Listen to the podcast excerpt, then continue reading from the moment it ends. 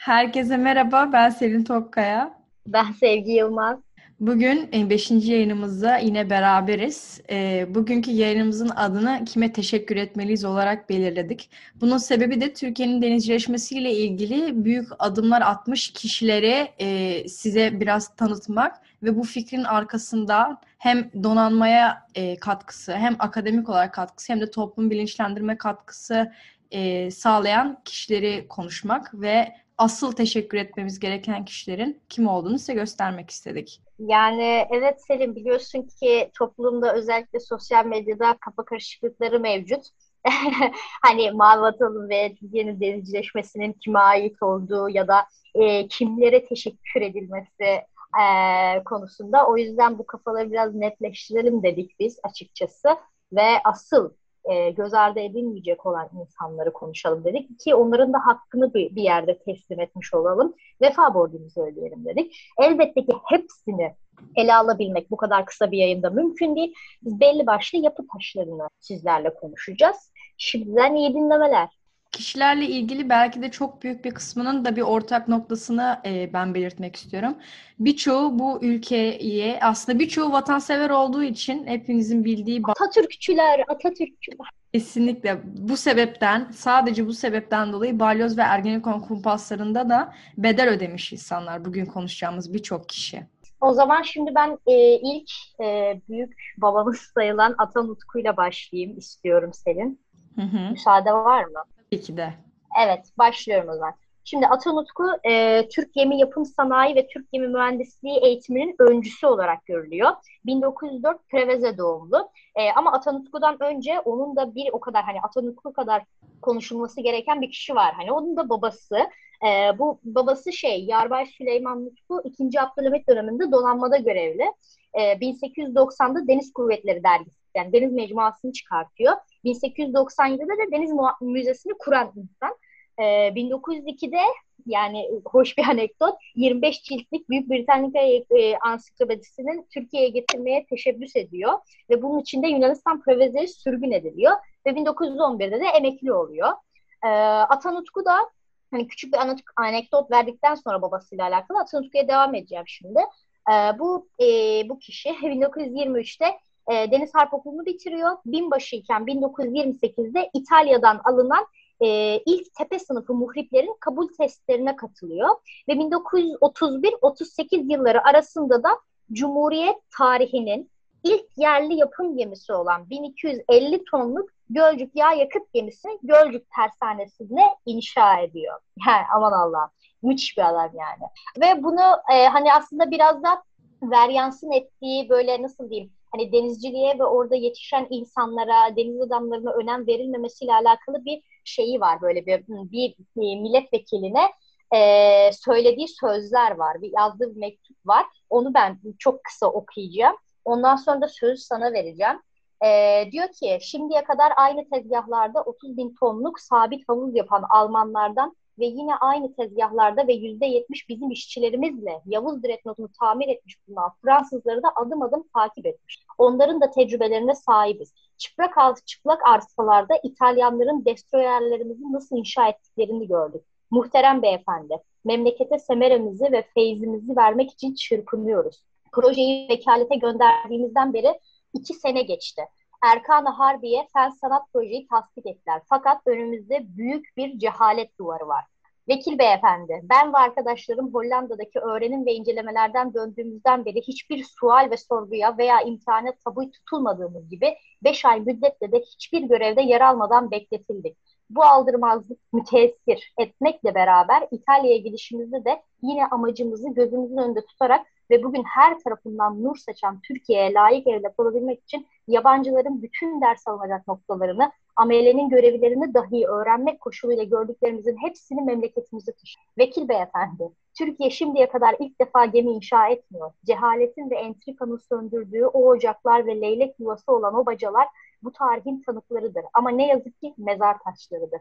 Onlar şimdi bizi seyrediyorlar kendimizi ve her şeyimizi vakfettiğimiz mesleğimizde emeklerimizin ve bilgimizin boşa gitmemesi ve memleket vazifemizde bizi başarılı kılmak için vereceğiniz en küçük bir fırsata ve işarete hazır olduğumuzu arz eyler ve hizmetlerimin kabulünü istirham ederim. Gölcük Deniz Fabrikalarından Yüzbaşı Ataullah Mutku. Ve bu gemi, ve bu, e, hani o gemi az önce bahsettiğim gemi de bu mektuptan 3 yıl sonra denize indiriliyor. 5 yıl sonra da tamamlanıyor. Yani Selim bilmiyorum ama bu mektuptaki o derin e, isteği, o acıyı, yani o şevki bir yandan da alabildin mi? Müthiş, ben çok etkilendim. Kesinlikle almakla beraber aynı zamanda denizcilikle ilgili denizcilikle ilgilenen herkesin hep şikayetlerinin aynı olduğunu da görmüş oldum mektubu dinleyince. Evet diyor ki hani yıkın diyor şu cehalet duvarlarını diyor. Yıkın yani. Bizim aslında şu anda tam olarak yapmak istediğimiz şey. Ah neyse. Evet Selim'ciğim bir sonraki ismimizle devam edelim. Evet, bir sonraki ismimiz e, Cem Aziz Çakmak, Amiral Cem Aziz Çakmak. Kendisinin iki gün önce 3 Temmuz'da e, al, vefatının 6. yıl dönümünde e, Karacaahmet'te aynı zamanda anıldı. E, Cem Çakmak biliyorsunuz donanmanın e, kutup yıldızı olarak biliniyor ve hakkında söyleyecek çok fazla şey var. O yüzden hani umarım e, böyle hepsini birbirine karıştırmadan düzgün bir şekilde söyleyebilirim. Ama çok kısa bir anekdotla başlamak istiyorum ben de Cem Aziz Çakmak'la ilgili. Biraz hani kim olduğunu anlamamız, daha doğrusu karakterini anlamamız için önemli olabileceğini düşünüyorum. Ya mesela hepimizin e, aksine yaklaşıyor da yine yıl dönümü 17 Ağustos 1999 depreminde kendisi de Gölcük yakınlarında çünkü işte sanırsam oradaki e, tersanede çalışıyor. Sanırsam değil öyle.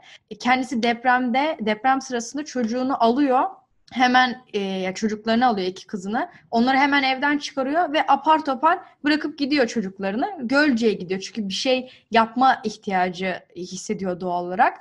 Ve Oradan e, gemi indirmek istiyor. Havuza indirme onu çıkarmak istiyor. Ve işte bunun için öncesinde izin al. Daha doğrusu soruyor yapabilir miyiz edebilir miyiz? Ve diyorlar ki üstlere yapma çok tehlikeli. Çünkü mürettebat sayısı oradaki kişi sayısı çok az ve çok riskli bir iş. Ama kendisi yine de ben yaparım diyor. Gerçekten de gemiyi indiriyor çıkarıyor. Ve bu 99 depreminde e, o kadar fazla evsiz kalmış insana yardımcı olmuş oluyor ki.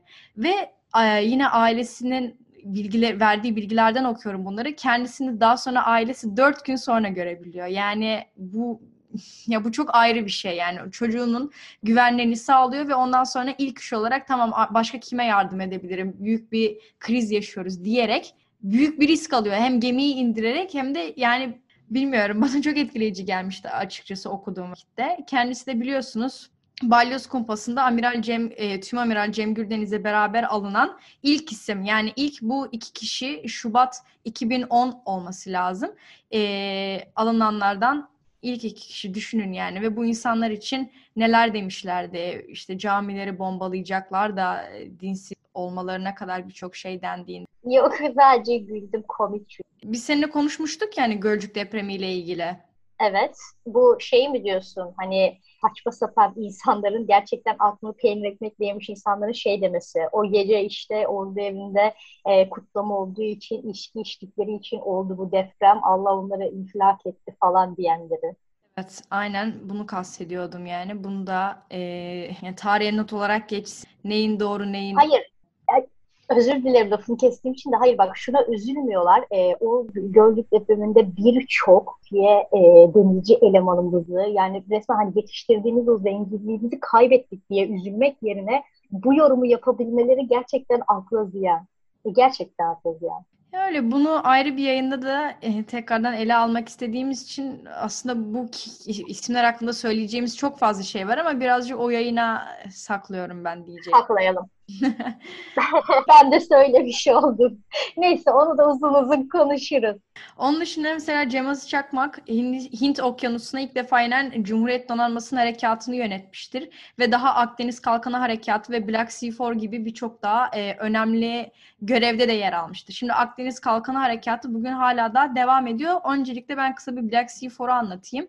Bu e, aslında 2001 tarihinde kurulan bir e, ne denir bir birlik gibi e, hatta onun tam adı vardı ama onu almamışım. E, heh, tam adı Karadeniz Deniz İşbirliği Görev Grubu. Bu ülkelerde Bulgaristan, Gürcistan, Romanya, Rusya Federasyonu ve Ukrayna. E, bu anlaşmada bahsettiğim anlaşmada İstanbul'da imzalanıyor. Şimdi Karadeniz Deniz İşbirliği Görev Grubu'nun TBMM'nin sitesinden aldığım e, şeyini okumak istiyorum. İşte burada tabii ki Özden örneğin de e, çok fazla Daha doğrusu katkısı çok büyük. Onda sevgi gelecektir. Peki bu görev birliği ne için kurulmuştur? Hemen kısaca okuyorum. Arama ve kurtarma harekatı, insani yardım harekatı, mayın karşı tedbiri, tedbirleri harekatı, çevre koruma harekatı, iyi niyet ziyaretleri ve taraflarca kararlaştırılan diğer görevler olarak belirlenmiştir. Tüm Amiral Cem Gürdeniz'in kaleminden mesela Cem Çakmak'la ilgili e, şu yazıyor. Daha doğrusu çok uzun bir şekilde yazdı yine 6. ölüm yıl dönümünde de ben bu kısmını hemen okumak istiyorum. Deniz kuvvetlerinin en önemli tatbikat ve harekatlarına imza atmış, Doğu Akdeniz'de hak ve çıkarlarımızı gasp edenlere Akdeniz Kalkanı Harekatı üzerinden durdurmuş, Karadeniz'de Montreux rejimini asla sorgulatmamış, Black Sea for aktivasyonlarıyla Karadeniz Uyumu Harekatı faaliyetlerini planlamış, Hint Okyanusu ilk defa inen Cumhuriyet Donanması'nın harekatını yönetmiş. Yani biri birine donanmanın kutup yıldızında bunu da boşuna dememiş. Şimdi uzun uzunca e, Akdeniz Kalkanı Harekatı'nı da aslında anlatmak e, çok istemiyorum ama e, bu harekat bugün hala devam ediyor. Hatta ve hatta son dönemde e, Pakistan'ın iki tane gemisinin katılması aynı zamanda e, Ürdün Kraliyet Deniz Kuvvetleri'nden e, iki gözlemcinin de Türk Cumhuriyeti gemisi Barbaros Fırkateyn'e gelmesiyle bu harekat uluslararası bir boyut kazanmıştır. Ben son olarak şunu da söyleyip bitirmek istiyorum. 2010 Şubat ayında ilk tutuklulardan dedik Sayın Cem Gürdeniz ve Cem Aziz Çakmak. Burada çok altın çizmek istediğim bir durum var. Ee, Avrupa Birliği'nin 2009 Türkiye ilerleme raporu. Aynen bu şekilde yazarsınız da bu arada raporun tamamına ulaşabilirsiniz. Benim önümde sayfa 33 ama her ihtimale karşı 2.3. madde bölgesel konular ve uluslararası yükümlülükler. Burada çok önemli bir cümle var onu okumak istiyorum. Türk donanması rapor döneminde birçok kez Güney Kıbrıs Rum yönetimi için petrol arayan sivil gemileri engellemiştir.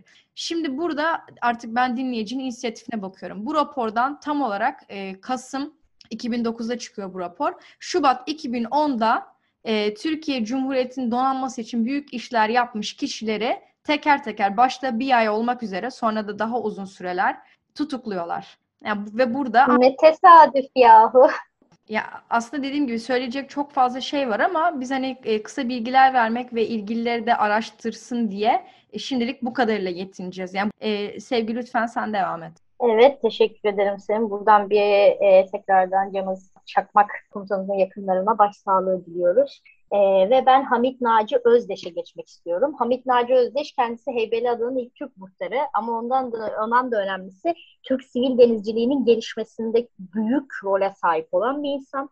Yani Türk Sivil Bahriyesi'nde modern eğitim ve öğretimin temellerini atan kişi. Ee, aynı zamanda İTİ Denizcilik Fakültesi'nin de temellerini atarak hani ticari denizciliğin öneminin kavranması konusunda ciddi anlamda çaba sarf etmiş olan bir kişi. Aynı zamanda kendisi benim hemşehrim. Bununla da gurur duyuyorum. Giresun Keşaf doğumlu. E, 1871'de Bahriye Mektebi'ne giriyor. Osmanlı-Rus ve Osmanlı-Yunan savaşlarında da bulunuyor. E, 1907, 1907'de de yüzbaşı rütbesiyle emekli oluyor kendisi. Yani kendisini Türk denizciliğinin ve deniz bilimlerinin gelişmesine adayarak kendi imkanlarıyla, buranın altını istiyorum, kendi imkanlarıyla Milli Ticareti Bahriye, Tüccar Kaptan ve Çarkçı Mektebi'ni açıyor. Ee, bugün hani şöyle söyleniyor onunla ilgili. Bugün Türkiye'de güçlü bir ticari denizcilik kadrosu varsa bu Hamit Naci'ye e, borç, borçluyuz yani deniliyor. Aa, 93 Harbi'ne katıldıktan sonra da ömrünü gemilerde ve seferlerde geçiriyor zaten. Ee, Bahriye'den emekli olmadan önce Leyli Tüccar Mektebi'nde de müdürlük yapıyor. Bu okulun şöyle bir önemi var. Bu okul askeri bahriye içinde sivil bir bölüm olarak kuruluyor. Mezunları ama ne yazık ki iş bulamayınca 1905'te öğrenci alımını durduruyor, 1909'da da kapanıyor. Bu süreci yaşayan Hamit Naci de hani ticari denizciliğin önemini kavradığı için emekli olduktan sonra tüm enerjisini ticari denizcilik okulu kurmak için harcıyor. Ee, yani gönül vermiş bir şey gerçekten ve denizcilik gerçekten gönül işi ve denizcilik gerçekten hani ülkemizin kalkınması, ülkenin kalkınmasını isteyenler için e, bir yol haritası. Hani ben herkesi araştırırken gerçekten bunu gördüm hani ortak noktalarında. Ve devam ediyorum hem ticari filonun büyümesiyle zabit ihtiyacının artacağını görmesi hem de kalifiye eleman tekelini yabancıların elinden almak için bu okulun çok önemli olduğunu düşünüyor kendisi. E, kurduğu okul 1910'dan 1928'e kadar devam eden eğitim sürecinde yetişen kaptan ve makine bölüm mezunları yani bu okuldan yetişen kaptan ve makine bölüm mezunları Türkiye'nin ticari filosundaki zabitan, kadro, zabitan kadrosunun temelini oluşturuyorlar. Müthiş bir adam yani. Ee, hani benim söyleyeceklerim bu kadar şu an e, onunla ilgili. Sadece bu yaz, e, okuduk, okuduğum yazıdan e, bazı yerler tarih araştırmacısı Doktor Mutlu Karakaya'ya ait. Hani onun da atıfını yapalım e, sonradan şey olmasın, çalınmış gibi olmasın yani. Evet Selim. Ben şimdi Mümtaz Soysal'dan devam etmek istiyorum. Şimdi diyebilirsiniz e, ne alaka? Aslında e, öyle bir kel alaka yok yani. Kendisi zaten eminim ki birçoğunuz biliyorsunuzdur. Hocaların hocası olarak bilinir ve kendisinin de muhteşem bir deniz aşığıdır. Hatta e, kendisinin denizlerle ilgili yazdığı e, köşe yazılarında daha sonra kitaplaştırmıştır. Şimdi Mümtaz Soysal'dan da kısaca bahsetmek istiyorum da Mümtaz Soysal da çok bahsedilecek bir isim değil yani. Dediğim gibi hocaların hocası olarak bilinir. 61 Anayasasını yazanlardandır. Uğur Mumcu'nun eğer sakıncalı piyadesini ok- okuduysanız orada çok komik bir şekilde, kinayeli bir şekilde anlatır yani. Der Mümtaz Soysal'ın yazdığı ana say- e, anayasa kitabında komünizm propagandası var diye Uğur Mumcularla beraber hapise atılmıştı. Kendisinin öğrencisi olacak yaşlarda insanlar da kendisini yargılar zaten. Ama e, yani sadece bununla da bitmiyor. Kendisi mesela e, uzun yıllar e, Kuzey Kıbrıs Türk Cumhuriyeti Cumhurbaşkanı Rauf Denktaş'a da e, danışmanlık yapıyor.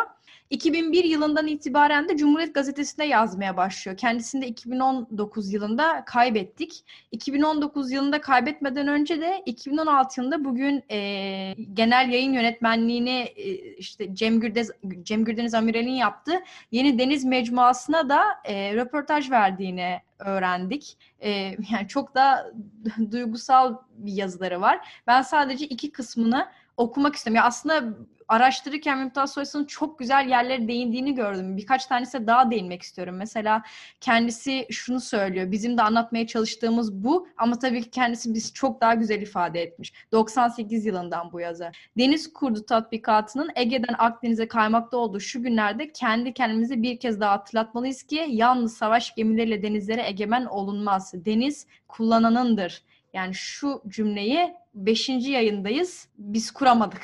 Yani bu da Mümtaz, Mümtaz Soysal'ın gerçekten ee, çok yani gerçekten ismini veren bir akademisyen olduğunu gösteriyor. Tek cümleyle bizim burada baştan beri yapmaya çalıştığımız şeyi anlatıyor. Bu en son Deniz Mecmuası'na verdiği kısımdan da birkaç yer okumak istiyorum.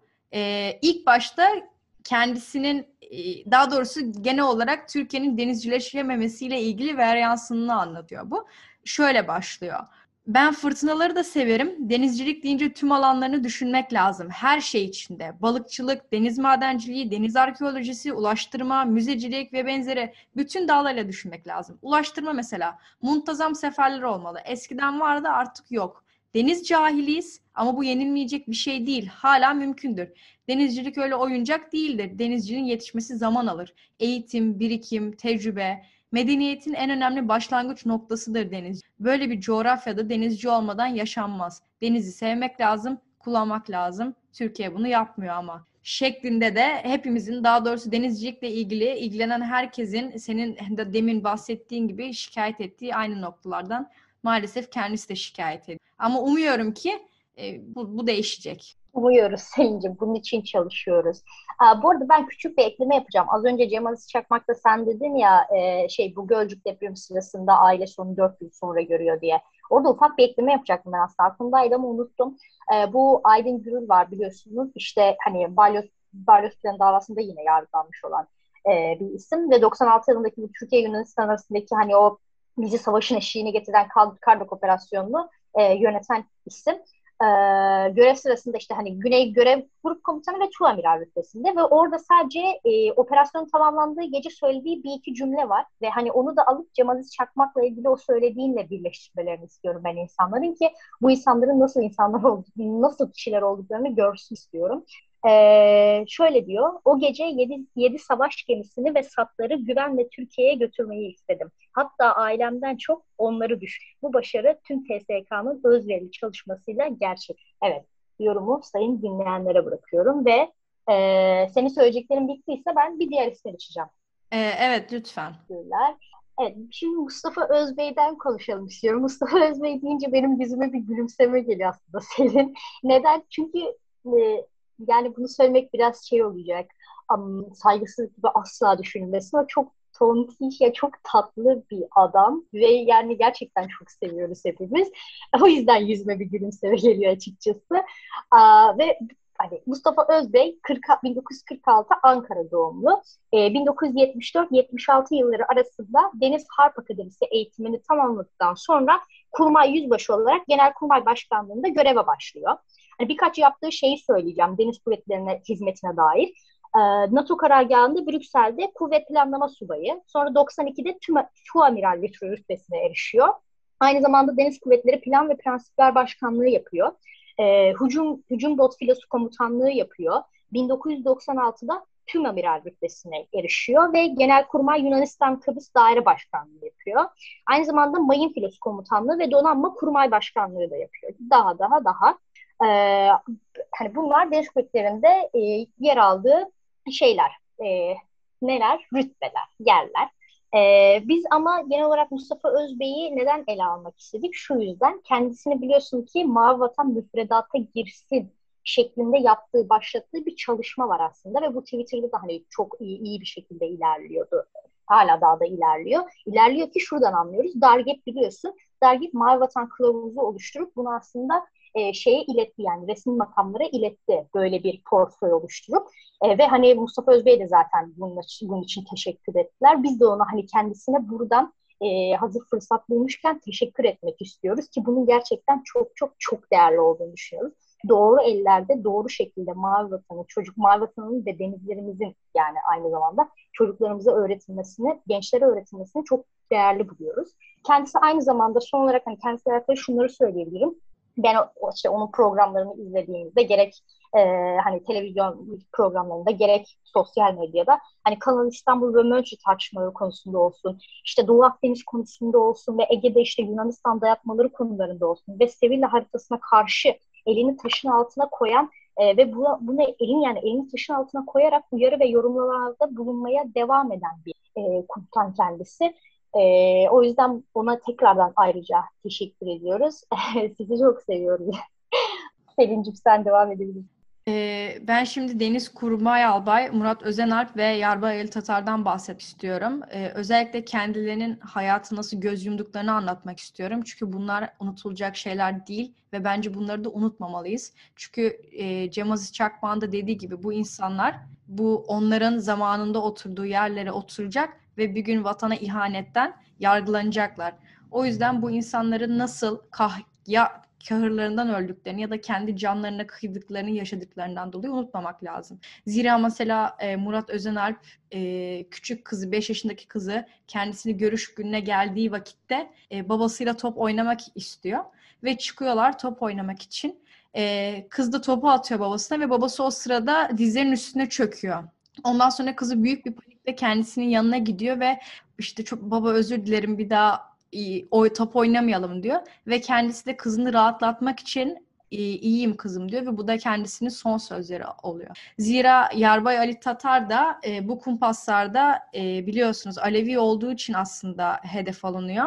Böylece e, ordunun içindeki Alevi e, organizasyon e, yok edilecek şeklinde bir lanse edilmek isteniyor ve kendisine e, vefatından sonra bile rahat bırakmıyorlar yani. Zira kendisinin bu ailesine bıraktığı vasiyetten de bir cümle okumak istiyorum yani. Gerçekten bu da çok ciddi diyor ki ben bu hukuksuzluk sürecini yaşayamam. Sizlerin başınızı öne eğecek hiçbir şey yapmadım. Başınızı dik tutun, dimdik yürüyün diyor ve daha sonra kendisine e, beylik silahından vurarak e, intihar ediyor. Kendisinin vefatından sonra bile bu Fethullahçı terör örgütünün iftiraları devam ediyor. Mesela madem suçsuz neden intihar etti gibi veya intihar etmedi aslında susturuldu. E, çünkü o Ergenekon'un kilit noktasıydı ve herkesi tanıyan kişiydi deniliyor. Bunun üzerine ailesinde bu iftiraları çok güzel bir cevabı var. Şu cümleyle başlıyor. Kalanını siz internet üzerinden bulabilirsiniz. Aman Allah'ım neymiş bizim Ali'miz dirisinden daha fazla korku salmaya devam ediyor hala ile başlıyor. Kalanını siz ulaşabilirsiniz internet üzerinden. Sevgi? Evet yani sözün bittiği yerlere geliyoruz aslında yavaş yavaş. Ee, bu kumpas davaların ciddi anlamda e, deniz kuvvetlerimizde ülkemizin bu yetişmiş ve belki de biz e, bu olmasaydı bizi çok çok çok daha yani şu an çok daha farklı noktalarda olabilecekken e, bizi 10 yıl, 20 yıl geriye götüren, yerimizde saymamıza sebep olan e, bu davaları anmak ve bu davaların e, bu güzide insanlar üzerindeki etkilerini anlatmak tabii ki bir yerden sonra kolay olmuyor. E, şimdi ben izninizle Oramiral Özden örnekle devam etmek istiyorum. Kendisi 43, 1943 İzmir doğumlu. E, 1964'ten Deniz Harp Okulu'nda yani 1964'te Deniz Harp Okulu'nda eğitim öğretimini tamamlayarak donanmaya katılıyor kendisi. Kendisi aynı zamanda şey Türkiye Cumhuriyeti'nin 20. Deniz Kuvvetleri Komutanı. Ve hani inan e, şey yani nasıl diyeyim aldığı görevleri yazarken sayfa yetmedi. Ben sadece birkaçını söyleyeceğim. Hani o derece Türk donanmasına hizmeti olan bir insan. E, Deniz Kuvvetleri Komutanlığı Harekat Şube Müdürlüğü, Washington Deniz Ateşeliği, 1. Hücum Bot Flotillası Komodorluğu, 2. Muhrip Flotillası Komodorluğu, Deniz Kuvvetleri Komutanlığı Plan ve Teşkilat Daire Başkanlığı, işte Güney Avrupa Müttefik Deniz Kuvvetleri Komutanlığı Plan ve Prensipler Başkanlığı, Hücum Bot Filosu Komutanlığı, Donanma Komutanlığı Kurmay Başkanlığı, Donan Deniz Kuvvetleri Komutanlığı Lojistik Harekat Başkanlığı ve daha daha daha nicesi. Ee, ama bütün bunların yanında tabii ki biz özden örnek deyince bizim aklımıza direkt olarak ne geliyor? Milgem yani Milgem'in babası demek istiyorum ben ona. Ee, Özden örneğin başlattığı bu süreç yani Milli Gemi Projesi süreci. Hani bu gemiden sadece hani gemi yap, yapımını düşünmeyin. Bu gemiye dair her şeyin hani milli şekilde yapılabilmesi olayı bu. Ee, bu süreç Cumhuriyet donanmasının kazandığı tecrübenin yansıması oluyor aslında. Bu birikimin nesillerce yaş nesillerle yaşatılarak üzerine sürekli yeni şeyler ekleyerek geliştirilmesi lazım. Ee, kendi tersanelerimizde yaptığımız sistemler, gemiler, botlar Türk Deniz Kuvvetleri'nin bölgede oynadığı caydırıcı roldür aslında. Bu şekilde bakmamız lazım bizim bu e, projeye aynı zamanda milli harp sanayisinde bir ruh yaratmıştır. Hani kendine güven getirmiştir bu proje ve şu andaki işte o İHA'lar, SİHA'lar daha önce de bahsetmiştik sana e, ve Aselsan, Havelsan gibi kuruluşların da varlık sebeplerinden birisi olmuştur aslında. E, ancak ne yazık ki kendisi hmm, FETÖ iftiraları sebebiyle sözde balyoz davasında e, esir alınıyor ve 29 Nisan 2018'de de vefat ediyor. Milgem'i diğer e, kaydımızda e, uzun uzadıya anlattığım için şu anda uzun uzadıya anlatmadım. Genelde kendisine değinmek istedim. Üç, o yüzden e, Cumhuriyet döneminde Deniz. E, evet, evet, san, evet sanırım o kayıtta anlatmıştık. O yüzden şimdi bir sonraki e, kişiye değinmek istiyoruz ve aslında üzerimizdeki bu nasıl diyeyim şey üzüntü havasını da biraz e, atabileceğimiz bir isme değinmek istiyoruz. Serinin de benim de e, ciddi anlamda başından beri hayranlık duyduğum bir isme ve gerçekten idol edindiğim bir isme değinmek istiyoruz. Kendisi kimsenin Kendisi Ali Türkşen komutan tabii ki de. Ee, evet. da, hala da bugün mesela bu sabah kendisinin koyduğu ki hepimize de ta- e, tavsiye ediyorum Mavi Vatan'ın kucağında diye 5 günde Akdeniz'de e, seyir of, evet. Marmaris'ten İstanbul'a gidiyorlar. Bunu da belgeselleştirmişler. İlk ilk gününkünde koydular. Herhalde her hafta yayınlarlar. İkinci bölümde yakın zamanda gelir diye düşünüyorum.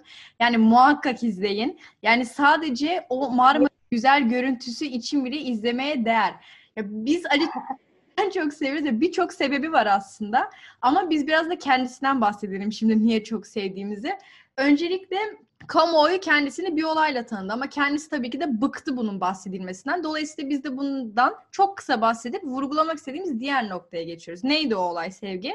Kardak meselesi tabii ki Kardak krizi ama e, yani e, kendisi de artık bana Kardak anlattırmayın hani yeter falan e, noktasına geldiği için e, ve bence hatta hani bu olay da zaten ciddi anlamda başarı göstermiş birisi ve hani e, nasıl diyeyim tabii ki de hani onunla özdeşleşecek bu olay her zamanki gibi. Kardak Fatih'i deniliyor bazı yerlerde biliyorsun. Ama bizim aslında asıl değinmek istediğimiz nokta onun biraz daha yani senin şimdi değinecek ama şu an güncelde yaptığı işler bence çok değerli. Hani Türk gencini deniz sporlarına ve denize yöneltmesinde ve onun röportajları da aynı şekilde çok değerli. Ya kesinlikle kendisi şu anda mesela Atak Akademi diye kurduğu e, şeyde kulüpte kendisi yerken dersleri veriyor. YouTube'da da Simut TV kanalına da muhakkak bakın. Oradan paylaşmaya devam ediyor. İnsanlara denizciliği, yelkenciliği anlatmaya, doğanın ne kadar kıymetli olduğunu anlatmaya devam ediyor. Ve belki de aslında buna şundan mı değiniyor dersi sevgilisi? Kardak krizi merkezinde insanlarda şöyle bir algı vardı. Yani işte birkaç tane ufak ada ne yapıyorsunuz vardı. Acaba bu yüzden belki de yani ne kadar deniz cahili olduğumuzun farkına varmış.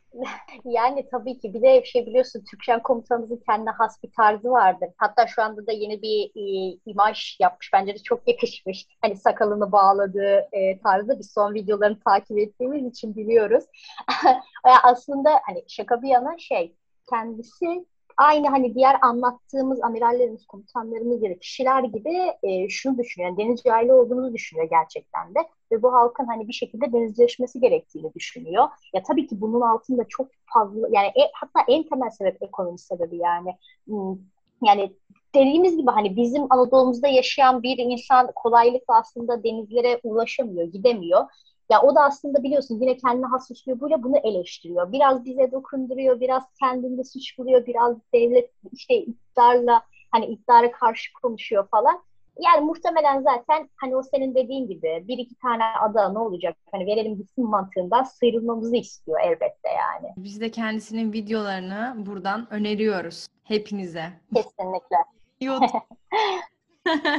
Reklam almadık yanlış anlamayın. Gerçekten çok seviyoruz Ali Türkşen komutanı. Ya bu söylediklerimizi bize parayla bu kadar mutlulukla söyletemezdiniz. Emin olun sadece sevgi ve saygıyla bunları söylüyoruz. Kesinlikle öyle. Tekrardan buradan son bir selam gönderiyoruz ve e, bir sonraki ismimize geliyoruz. Soner Polat. Hı hı. E, 1958 Van doğumlu kendisi. E, 79'da Deniz Harp Okulu'ndan mezun oluyor. Ve benim kendimin de bizzat gittiğim e, gemi Turgut Reis Fırkateyni, e, Fırkateyni'nin komutanlığını yapmıştır kendisi. Turgut Reis Fırkateyni'nin bu arada armalısının şeyi de e, sloganı da onu da hani şurada anekdot olarak söyleyelim barışın güvencesidir. E, Burak sınıfı korvetlerin de aynı zamanda komodorluğunu yapmış ve Roma Deniz Ateşi, Ateşeliği de yapmış. E, Deniz Kuvvetleri İstihbarat Daire Başkanlığı da aynı zamanda hani bu görevi de üstleniyor. 2005 yılında Tu Amiralliğe yükseliyor. 2009'da da Tüm Amiral ve Deniz Kuvvetleri Komutanlığı Lojistik Başkanlığı'na atanıyor. E, bu görevine devam ederken 11 Şubat 2011'de bu sözde Balyoz, işte Balyoz Kumpas nedeniyle tutuklanarak Hastal askeri cezaevine gönderiliyor. 2013 Ağustos'ta emekli ediliyor. Emekli edildikten sonra da yine 6 Eylül 2013'te Hastal'dan Silivri cezaevine gönderiliyor. E, 19 Haziran 2014'te de tahliye ediliyor kendisinin yazdığı üç tane de e, kitap var. Birisi İstiklal Harbi'nde Bahriyemiz, diğeri Yeniden Kazanmak ve üçüncüsü de Türkiye için Jeopolitik Rota. E, o kitap şu an benim önümde. Oradan birkaç şey okumak istiyorum ben izninle Selin kısa kısa. E, diyor ki burada, bu arada bu kitabı mutlaka alın. E, hangi yayınlanmış? Sanırım kaynak yayınlarından çıkıyor. Tam ismi de şu, Mavi Vatan için Jeopolitik Rota, Doğu Akdeniz, Kıbrıs ve Ege'deki kavgayı anlatan tespitler ve öneriler. Cem Gürdeniz amiralimizin de e, ön sözü var içerisinde. Ki az sonra Cem Gürdeniz'i konuşacağız. Onunla ilgili bir anekdot da sunmak istiyorum. Şimdiden söyleyeyim. Evet, şimdi Türkiye'ye karşı Ege'nin kuzeyinden başlayan, Doğu Akdeniz'in doğusuna kadar uzanan bir duvar örülüyor.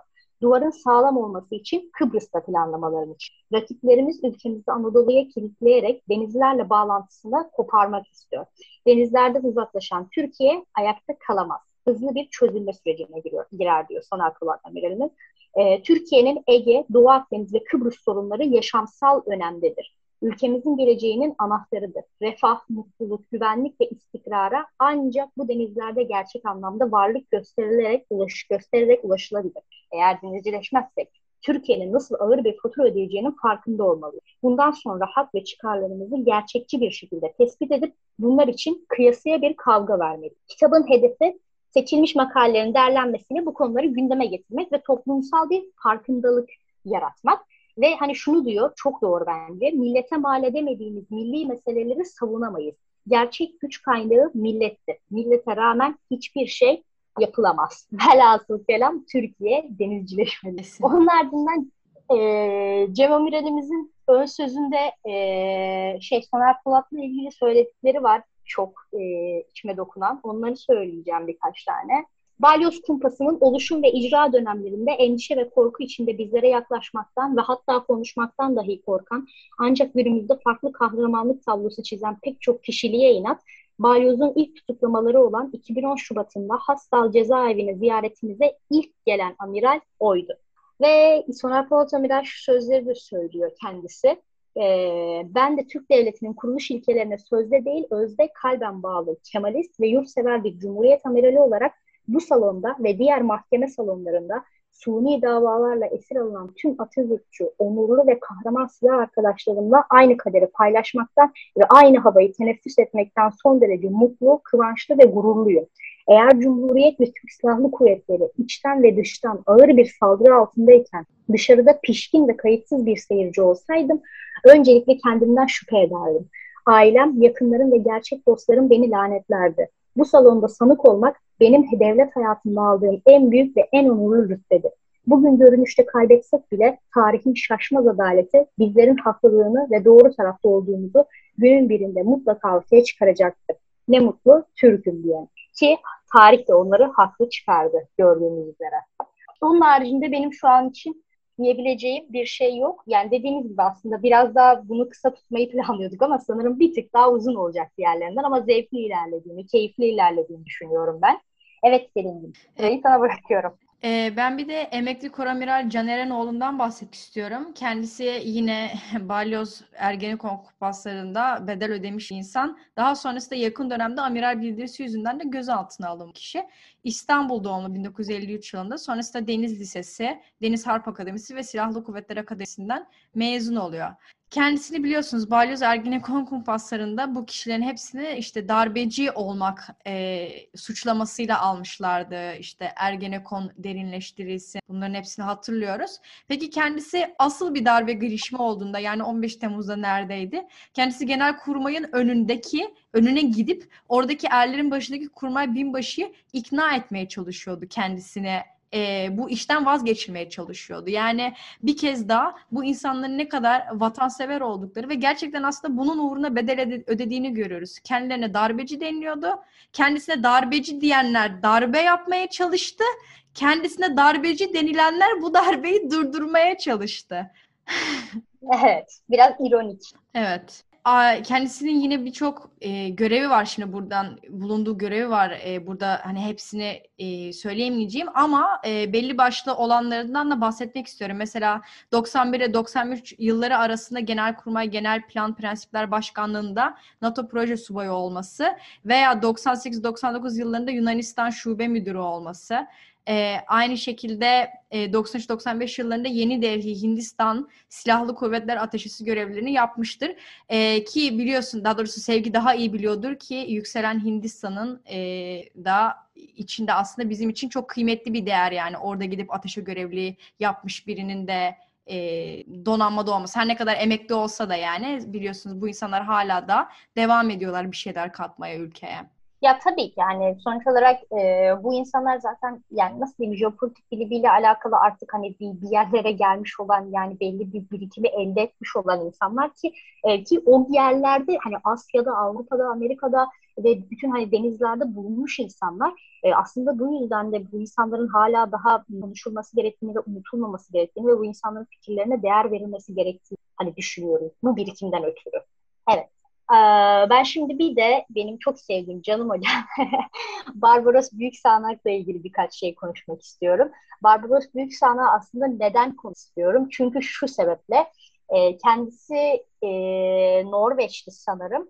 E, aynen Norveç askeri ateşçisi olarak Oslo'da bulunduğu sırada e, Kuzey Kutbu ile ilgili gelişmeler onun ilgisini çekiyor ve hani özellikle Svalbard adaları olmak üzere kutuplarla ilgili çalışmalara başlıyor. Aynı zamanda 2019 yılı Temmuz ayında bu İş Bankası sponsorluğunda gerçekleşen bir e, ilk Türk Arktik bilimsel seferine katılıyor. Yani Barbaros Büyüksanak şu nedenle önemli bizce. E, kendisinin bakış açısının genişliği ve Türkiye'nin de bu buzullarda söz sahibi olması gerekliliği, buralarda faaliyet göstermesi, bilimsel araştırma yapması gerekliliği ve Türkiye'nin prestijinin bunlarla olan yakından alakasını o zamanlardan görmüş olabilmesi ve bunu bununla ilgili çalışmalar yapması gerçekten çok değerli ve bu hani zaten bu bakış açısı, bu denizci bakış açısı Türkiye'yi ileriye götürecek olan şeylerden birisi diyoruz biz. Ve bu yüzden de Barbaros Büyüksanat gerçekten çok kıymetli olduğunu düşünüyoruz yani. Kendisiyle ilgili birkaç bilgi vereceğim. E, 1987 yılında Deniz Harp Okulu'ndan teğmen rütbesiyle mezun oluyor. E, 16 yıl boyunca da muhrip ve fırkateyn tipi gemilerde e, olmak üzere 28 yıl boyunca yurt içi ve yurt dışında e, deniz kuvvetlerinin çeşitli yerlerinde görev alıyor. E, sonra işte şeyden bahsettik zaten Norveç askeri ateşeliğinden ve bilimsel seferinden. E, 2002 yılında kendisi burada aynı zamanda akademisyen İstanbul Üniversitesi Deniz Bilimleri Enstitüsü'nde yüksek lisans eğitimini tamamlıyor. E, aynı zamanda da Uzak Doğu Kaptanı. E, 2015 yılında e, Deniz Kuvvetleri'nden emekli oluyor kendi isteğiyle. E, sonra 2016 yılından bu yana da Pir Reis Üniversitesi'nde öğretim görevlisi olarak çalışıyor. Kendisi aynı zamanda da e, TÜBİTAK Kutup Araştırmaları Enstitüsü Müdürü danışmanlığında Kuzey Kutup Bölgesi'nde deniz taşımacılığı üzerine de test taşı, e, yani test çalışmalarına devam ediyor. Ee, onun haricinde zaten şey Boğaziçi Deniz Türü Çevre ve Spor, Platformu, Lojistik Derneği, Kudenfor, e, sonra e, başka Beşiktaş Kulübü Kongre üyesi aynı zamanda ve Deniz Kartalı isimli sitede de köşe yazıları yaz, yazıyor. E, buradan Barbaros Büyüksarnak komutanımıza da, komutan diyorum ben genel olarak, komutanımıza da e, selamlarımızı iletiyoruz. Çünkü onun da adını anmak istedik ve kendisine tekrardan teşekkür ediyoruz. Bu geniş bakış açısı için. Kesinlikle özellikle dediğimiz gibi yani Türkiye'nin denizcilikle alakalı gelişen e, bölgelerle e, ilgilenmiş akademisyenlerin veyahut es, eski TSK e, personeli mi denir e, emeklilerin olması bizim için gerçekten büyük bir şans ki ne kadar şanssız ki hala daha devam ediyorlar bununla şeyler yapmak. Kesinlikle. Bugün de e, ismini bolca zikrettiğimiz e, Tüm Amiral Cem Gürdeniz'i en son beraber konuşuyoruz. Yani Cem Gürdeniz evet çoğumuzun e, yakından bildiği bir isim. Kendisi hakkında da değinecek çok fazla şey var. Zaten birçoğunu konuşmalarımız içinde söyledik. Mesela e, ilk alınan Sayın Cem Çakmak'la beraber ilk alınan kişilerden biri olması. Ama sanırım kamuoyu kendisini en çok şeyde tanıdı. 2006 yılında daha soyut olan bir kavrama bir isim vererek Mavi Vatan diyerek somutlaştırdığı vakitte tanıdı. Ne diyorsun Sevgi? Evet evet bence de kesinlikle hani genel olarak Mavi, Mavi Vatan'ın isim babası olduğu için kendisi hani halk da genel olarak bu şekilde biliyor tabii ki ama hani çok çok çok daha ötesinde tabii ki e, görevleri ve meziyetleri var. E, sen o görevlerini az çok anlatacaksındır zaten ama o görevlerinden önce ben Cem Güldeniz e, amiralimizle ilgili şunu söylemek istiyorum aslında. Kendisini de sona almamızın sebebi hani şey e, bizim onur konuğumuz şeklinde e, olmasını istediğimiz için aslında. Şöyle ki Cem ben hani bu isimleri araştırdığımda Eynir sen de öyle zaten sürekli bir şekilde hani biliyorsun Cem Deniz Amiralimiz hala hayatta e, sürekli bir şekilde bu isimlere olan vefasından mı e, Türkiye Cumhuriyeti'ne olan hani hala daha hani nasıl diyeyim e, Türkiye Cumhuriyeti için bir şeyler yapma e, bilincinden mi bilmiyorum ki ikisi de vardır diye düşünüyorum. Sürekli bir şekilde o isimlerle alakalı yapılan çalışmalarda adını görüyorum. Yani bileyim herhangi bir kitap yazıyor mesela Cem Güldeniz'in ön sözüyle.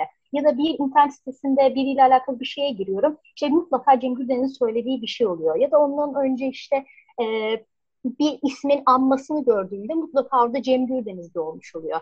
E, kendisinin bu açıdan gerçekten değerli bir insan olduğunu düşünüyorum ben. Hem e, Türkiye'nin denizcileşmesine katkı sağlamasıyla alakalı olarak hem de Türkiye'nin denizcileşmesine bu zamana kadar katkı sağlamak isteyen insanlara ve hani tabii ki de katkı sağlayan insanlara olan vefa borcunu da ödemesi maksadıyla ya da onların isimlerinin unutulmamasını istediğinden ötürü e, sürekli bir şekilde aktif halde yani sürekli bir faaliyet halinde ve sürekli her yerde ismi geçiyor. Bu yüzden bu çok değerli. Ve hani sürekli bir şekilde korkmadan elini taşın altına koyabilmesi de bence çok değerli ve çok dik bir duruş. Sen ne diyorsun Selin? E, ben de kesinlikle katılıyorum. Benim bugün mesela Cem Çakmak'la ilgili söylediğim birçok şey yine e, Cem Güldeniz Amiral'in yazılarından öğrendiğim ve sonrasında üstüne baktığım şeylerdi. Yani mesela bu 2009 AB raporu ile ilgili e, Akdeniz Kalkanı Harekatı yazısında sanırım okumuştum. Hatta bu yayınlara başlamadan önce de ben en çok okuduğum kişilerden birisi yine kendisi oluyor genelde. O yüzden dediğin her şeye katılıyorum. Biliyorsunuz Cem Amiral de e, balyoz kumpasında yani bugün bahsettiğimiz herkes gibi gülüyorum ama yani üzülecek, ağlanacak halimize güldüğüm için 18 yıl ceza alıyor. Kendisinin e, beyanına göre mesela hapse girdiği vakitte e, eşine bunların bütün bunların yani bu kumpasların Doğu Akdeniz, Karadeniz ve Türkiye'nin geleceği için yapıldığını beyan ediyor ve kendisine bu yüzden hedef alındığını söylüyor. İstanbul doğumlu Sarıyerli önce e, Haydarpaşa Lisesi'ne gidiyor. Daha sonra Deniz Lisesi'ne kabul ediyor ve Deniz Harp Okulu'ndan da uluslararası uluslararası ilişkiler bölümünü bitiriyor ve e, Deniz Teğmen rütbesiyle güvertü subayı olarak görevine başlıyor. Daha sonrasında Amerika'ya gidiyor. Naval Postgraduate School'da insan gücü, personel ve eğitim alanında yüksek lisansını tamamlıyor ve 1982 yılına kadar da Deniz Kuvvetleri Komutanlığı'nda görev yapıyor. Daha sonrasında Deniz Harp Akademisi'ne gidiyor. Yani anlatacak çok fazla şey var yani. Mesela e, NATO Shape karargahında dış göreve seçiliyor. Bu sırada e, yine Brüksel e, nasıl okunuyor tam bilmiyorum da yani Brüksel Üniversitesi diyeyim. E, uluslararası politika dalında yüksek lisans yapıyor. Yani kendisinin e, bir askeri kimliği dışarısında çok ciddi de bir akademik kimliği var. Ve bugün hala ne yapıyor derseniz bugün o kadar çok yazı yazıyor ki mesela her konuyla ilgili ben bile bazen takip etmekte zorluk çekiyorum. Hatta not ediyorum. Gün içinde okuyamadıklarımı akşam okuyorum ve sanmayın Doğu Akdeniz yazıyor. Kesinlikle hayır. Kendisi e, Amerikan donanmasından tutun. Mesela geçen gün Karadeniz'de e, gerçekleşen Rusya e, krizi büyük bir kelime olur belki ama ufak bir çatışma diyeyim. Onunla ilgili yazıları olsun, e, yine Arktik'le ilgili yazıları olsun ve en önemlisi belki de ya en önemlisi de denmez ama yine çok kıymetli bir nokta olan çevreyle ilgili yazdıkları, çevrenin kıymetiyle ilgili yazdıkları onu Cumhuriyet Gazetesi'ne yazdığı Mavi Vatan ve Çevre Duyarlılığı yazısı. Ve dediğim gibi daha birçok konuda yazdığı yazılarına devam ediyor. Aynı şekilde kitapları da var. Mesela Mavi Vatan yazıları, e, başlığı altında kendi yazdığı yazıları topladığı ya da Mavi Uygarlık Türkiye denizcileşmelidir de e, yine hepimizin sürekli üstünde durduğu konuyla ilgili yazdığı yazılar olsun e, veya hedefteki donanmada bu kumpaslarla ilgili e, düşüncelerini, çıkarımlarını yaptığı birçok daha da kitabı var. Evet, mesela birkaç ekleme yapmam gerekirse çelik gemiler, demir bahriyeliler, işte e, Mavi Vatan'ın Güney Cephesi, Doğu Akdeniz ve Ana Vatan'dan Mavi Vatan'a. Yani bu kitapları öneri olarak alabilirsiniz. Ee, onun haricinde kapatmadan önce son bir şey söylemek istiyorum. Ee, yine bir takım tabii ki eleştiriler alıyoruz ama e, Mavi eleştirirken e, kişiselleştirmeden ya da ne bileyim çok fazla onu eleştirmek adına saçmalamayı bile göze alacak şekilde e, ne bileyim ya başka işiniz gibiniz yok mu arkadaşlar? Hani söylemek istiyorum çünkü neden? E, gerçekten kötü niyetli oluyor bazı insanlar ve ger hani komik duruma düştüklerinin farkında da olmuyorlar. O yüzden onları tekrardan dostane bir tavırla ben uyarmak istiyorum. Hani bilerek de cevap vermiyoruz artık ama hala inatlı devam ediyorlar bir şeylere. Umarım düzelirler. Ee, ben kendilerine Cem Güldeniz'in yazısındaki söylemiyle Mavi Vatan'a saldırmanın dayanılmaz hafifliği e, argümanını sunmak istiyorum ve onlara bunu yakıştırıyorum aslında. Her neyse, evet bizi dinlediğiniz için çok teşekkür ederiz. Hatta şimdiden sabırla dinlediğiniz için, bu kısma kadar dinlediğiniz için çok çok çok teşekkür ederiz. E, bu haftalık sizlere e, iyi günler diliyoruz. Bir dahaki salıya görüşmek üzere diyoruz. Selin'ciğim söyleyeceğim bir şey varsa kapatalım. Evet, hemen çok kısa bir şey daha söyleyeceğim. Ben de bu yayını Mümtaz Soysal'ın yine yazısından bir kısımla bitiriyorum. Denizi sevmek yalnız maviyi, yeşili, durgun suyu sevmek değildir. Denizi seven dalgayı, rüzgarı, fırtınayı da sever. Suyun içindekileri de ve üzerindekileri de diyoruz ve provanız net olsun diyerek bu haftaki programımızı bitiriyoruz. Görüşmek üzere.